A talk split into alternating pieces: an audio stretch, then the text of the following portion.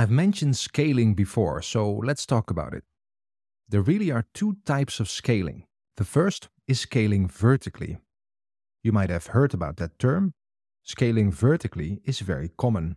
Your app runs on some service, or in the case of an app service, it runs on an app service plan. If you scale vertically, you can increase the compute and storage that you run on using a bigger server or a higher pricing tier. You can, of course, also scale back, which is the power of cloud computing. The second type of scaling is scaling horizontally.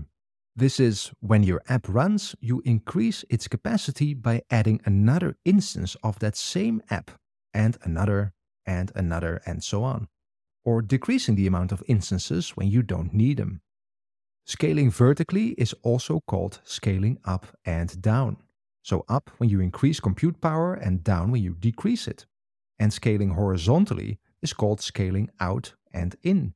Scaling easily is what makes cloud computing so powerful.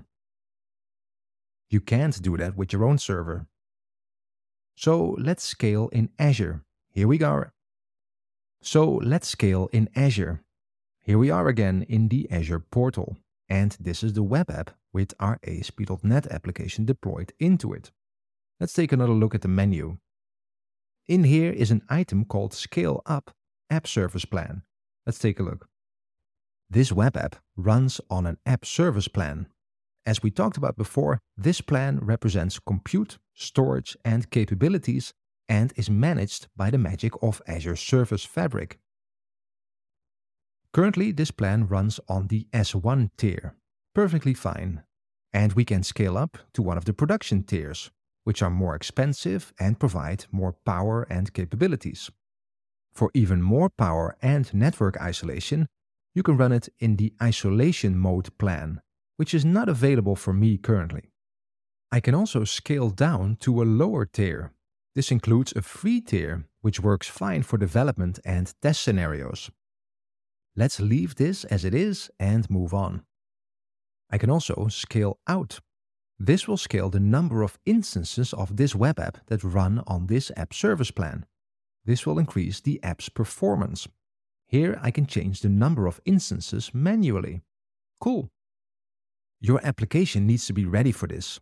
That means that it needs to be able to run without relying on local storage, like storing a file on a local disk, and also not relying on local memory, like storing temporary values in memory. And that's because the machine that your app runs on can change any minute, especially when it is deployed on a new instance. I can also use autoscale to scale the number of instances. This is very cool. And I can do this with scale conditions. A condition can be anything like a schedule or something else like a metric. Let's add a metric rule. I can use all sorts of metrics like HTTP queue length, CPU busyness, and RAM and much more to scale the number of instances. And I can make the rules for these metrics very fine grained. This helps to optimize performance and save on costs. Cool, right?